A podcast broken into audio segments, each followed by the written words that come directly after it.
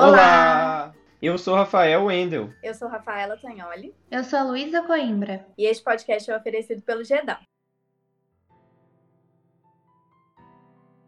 Você já se sentiu burro estudando algo?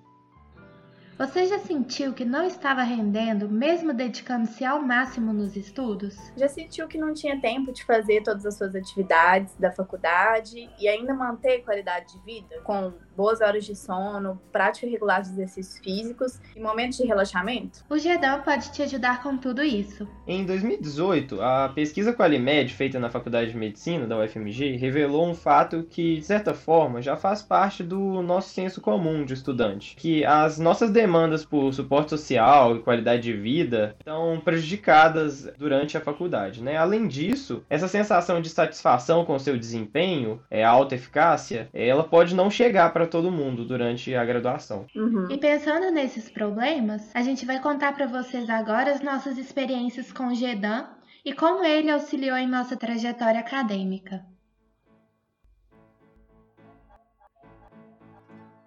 Bom, o GEDAL apareceu para mim como uma curiosidade, na verdade. Eu tinha ouvido falar do grupo, mas não sabia exatamente do que, que se tratava, sabe? Eu achava que era um grupo de estudos padrão, assim, para, não sei, discutir alguma matéria específica na faculdade. Hum. É, é, e fiquei interessada, porque para mim já era algo bem diferencial, né? A gente não tem muito isso, pelo menos não aqui no Brasil. Uhum. Sentar de forma organizada para discutir é, alguma matéria com um grupo mesmo, né? Regularmente. Bom, é, já nos primeiros encontros eu fui percebendo que a discussão que o, o GEDAL tratava era bem maior. Tinha discussão de caso clínico, que já era um pouco diferente do que eu estava pensando. Uhum. Mas além disso, a gente discutia também sobre técnica de estudo, gestão de tempo e saúde mental. Eu aprendi muita coisa, muita mesmo. E até hoje eu fico chocada como que eu cheguei até essa fase da minha vida sem conhecer sobre uns temas que o GEDAL discute, sabe?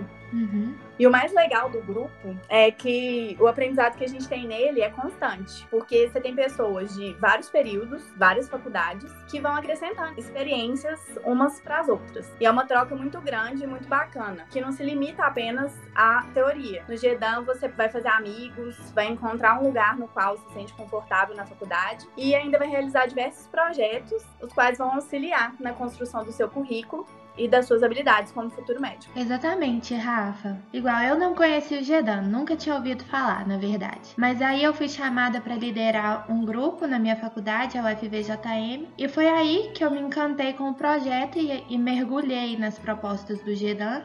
E assim, posso falar que eu mudei completamente a minha forma de lidar com os estudos. E é aquilo que você falou, né? Tipo assim, eu fiquei surpresa como que eu tinha chegado até aquele momento sem conhecer nada do que o GEDAL nos oferece. E assim, além disso, tem o networking, que é muito mais do que simplesmente um networking, porque é um ambiente totalmente acolhedor, que é, tipo, você faz amigos, muito bom, e assim, é uma troca de experiência indescritível, e eu fico muito feliz de poder compartilhar tudo isso agora em um podcast. É muito legal, Lu. É, eu conheci o GEDAL no segundo período da faculdade. É, era um lugar onde tudo de abstrato, sabe, daquelas coisas da faculdade, se juntava para fazer sentido e a gente voltava a se sentir instigado com um problema, que eram os casos clínicos na época. É, pouco tempo depois, eu já estava fazendo meus primeiros mapas mentais e tornando os meus estudos mais indolores. É, eventualmente, eu virei coordenador e isso abriu um mundo de possibilidades. Desde gente muito legal para trabalhar junto até capacidade em técnicas de apresentação que hoje em dia são uma paixão para mim. É, acho que a bottom line é que esse espaço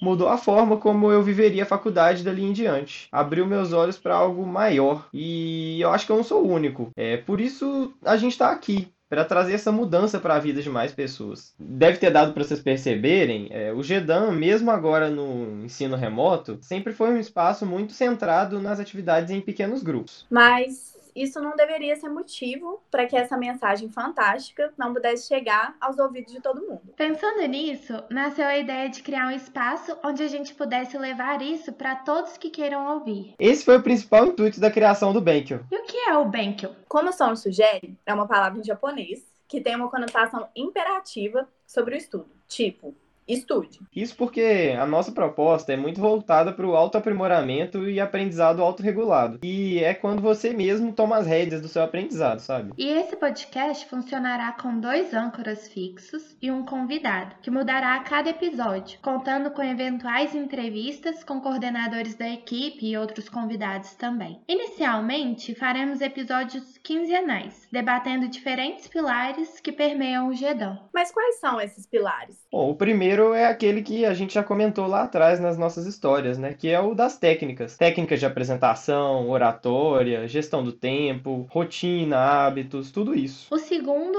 é o da educação baseada em evidências, que aí pode ir desde técnicas de estudo até o raciocínio clínico. E o terceiro é o da saúde mental e suporte social. Por isso, gostaríamos de abrir espaço para que vocês interajam e façam parte da nossa comunidade. Difundir as ideias para um número maior de pessoas em diferentes áreas e instituições por meio das discussões das principais temáticas. Isso é GEDAL. Isso é Benkyo. Isso é aprender fora da sala.